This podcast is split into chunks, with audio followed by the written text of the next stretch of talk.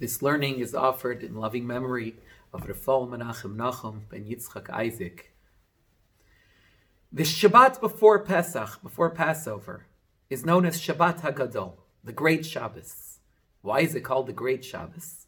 So the Alter Rebbe, Rabbi Shneur Zalman of Liadi, explains in Shulchan Aruch in his Code of Jewish Law that in the year of the Exodus, on the 10th of Nisan, the Jewish people went out, which that year was a Shabbos, because the Exodus itself was on a Thursday, which means that the 10th of Nisan, five days before, was Shabbat. The Jewish people went as instructed and, and collected and, and took for themselves a sheep to act as the Pesach offering, as the, as the offering they would bring to Hashem. When the Egyptians noticed and asked them, What are you doing? they answered that in a few days from now, God is going to smite all the firstborns of Egypt and take us out of Mitzrayim and take us out of Egypt. When the firstborns heard this, they went to their fathers and to Paro and said, Please let the Jewish people out. We don't want to die. They refused, so the firstborns went to war with, the, with, with their parents and with Paro. And that's the meaning of the verse in Tehillim, he says, who smote the Egyptians through their firstborn. Simple meaning is he smote the Egyptians by hitting, by smiting their firstborns. But the deeper, the literal meaning, as well as the intent here, is that it was the firstborns themselves that ended up smiting the Egyptians. As, as a commemoration of this great miracle, they established a, a, a reminder called it Shabbat Hagadol. Why was it established on Shabbat rather than on the day of the month like all other holidays? Because Miriam passed away on the 10th of Nisan, and therefore they established that day as a fast day. So the commemoration of the, of the miracle was moved instead to Shabbat. The Rebbe asks a couple of questions on this statement. First of all, why would we re- refer to this as a Nes Gadol, as a great miracle? What practical benefit came about from this miracle? Nothing changed. God still smote the, the firstborns, and that's why they let them go. This war that the firstborns had with their parents didn't actually achieve anything.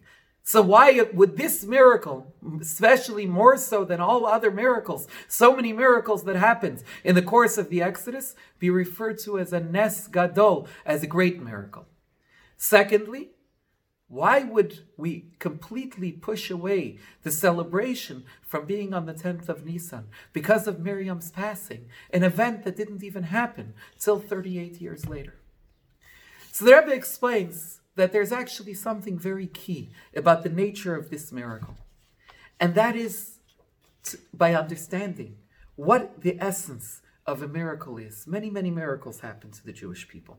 Many times there were people who tried to kill us and we were saved from their hands. But what was special about this miracle is that the negative itself, the firstborn of Egypt, in other words, the strength of the negativity of the Egyptians themselves, while the Egyptians were still in their full strength, stood up to fight with their parents, to fight with their negativity, with the Egyptians, and to fight for the Jewish people. That strength, that the negativity itself was transformed, the darkness was transformed to light. That's what's unique about this particular miracle. Because the idea of a miracle is the change of nature. There's a natural way in which things happen, and a miracle is when that changes, when that's overturned, when that's overrun. In this case, it was a change not just in the nature of the physical world, it was a change in the nature of everything. Because normally we're, we have the capacity to transform that which is neutral to become positive. It's known as klipat noga, that which is the intermediary, which is neither good nor bad, just is the physical, the material, that we have the ability to elevate, to transform. But that the firstborns of Egypt themselves, the essence, the strength of the negativity, that that should be transformed and become positive and fight for good and fight for what's right, fight for what's light. That is a nes gadol. That's a change even in the nature of holiness, and that's therefore a great miracle. According to this, says the Rebbe, you can understand the connection between this and the other event of the day, Miriam passing away. Because we're told, our sages tell us that why was the passing of Miriam placed next to the portion of the para aduma of the of the red heifer to teach you that just as the red heifer is able to bring about atonement, so too the passing of the righteous brings about atonement. In other words, we're told that the passing of the righteous has the capacity to elevate even darkness itself, to bring atonement even for that which is completely impure. If that's the case, that means that the passing of Miriam actually represents the exact same thing as the firstborns of Egypt going to war with their with their with their parents because it's the transformation of even the negative itself. According to this, says the Rebbe, we can understand why the, the, the, the, celebration, the commemoration, was actually established to be on a different day, was moved off that day. We're told when Rosh Hashanah falls out on Shabbat, we don't sound the shofar because of the possibility that we might come to transgress, to break Shabbat by bringing the shofar in a public domain. Chassidus explains how could it be that we would override a biblical commandment of sounding the shofar because of the possibility that somebody's going to mess up. And it explains that on a deeper level, when Rosh Hashanah falls out on Shabbat, we already achieve the same idea as is achieved through the sounding of the shofar, and therefore we don't need the sounding of the shofar as much. According to that, says the Rebbe, you could say the same thing here.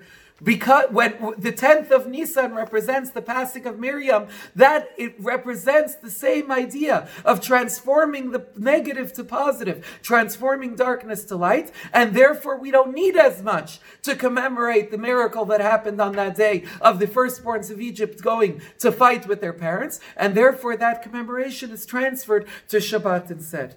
Instead. According to this, the Rebbe then goes on to say m- several ways of connecting of how you see, as the Shalah famously taught, that when it, the, whatever happens during a week, we see also in the Torah reading of the week. So we see this idea, this idea that Shabbat Hagadol, that the great miracle of Shabbos Hagadol is the transformation of even the ultimate darkness to light that's connected to the portion of Tzav that we read during this Shabbat. Why? So the Rebbe gives several possibilities. One is the, idea, the one of the themes of Parsha Tzav of this portion is the seven days of consecration of the tabernacle. Now, the seven days of consecration represent the fullness, as it will be. It says there Shivas Yimei Hamiluim, seven days of fullness that represent the fullness of the moon that will be when Mashiach comes. That idea that the moon will be full when Mashiach comes represents the idea of transformation of darkness, that the darkness becomes light,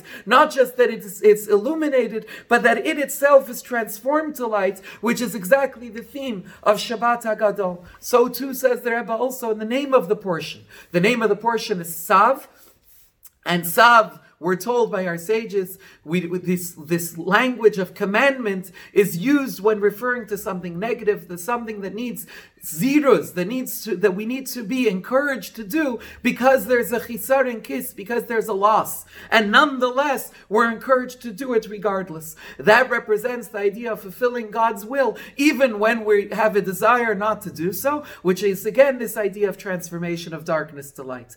The Rebbe says also that the gematria, the numerical value of the word tzav, is 96, and God's names, Kel and Adnai, together 31 and, uh, and, and, and 60 uh, and, and 65 together add up to 96, which is again this idea of transformation of darkness to light. Finally, the Rebbe says that multiple, several of the of the offerings that were brought during the seven days of the consecration of the tabernacle represented atonement for the act of the cheta egel, the sin of the golden calf, which is again this idea of complete transformation, of transforming darkness to light. That's the primary theme of Shabbos Hagadol, and it relates to the parsha as well. It, that the primary theme is that idea of transformation, not just that a miracle happened. The essence of the miracle was that the strength of darkness itself became transformed to positivity,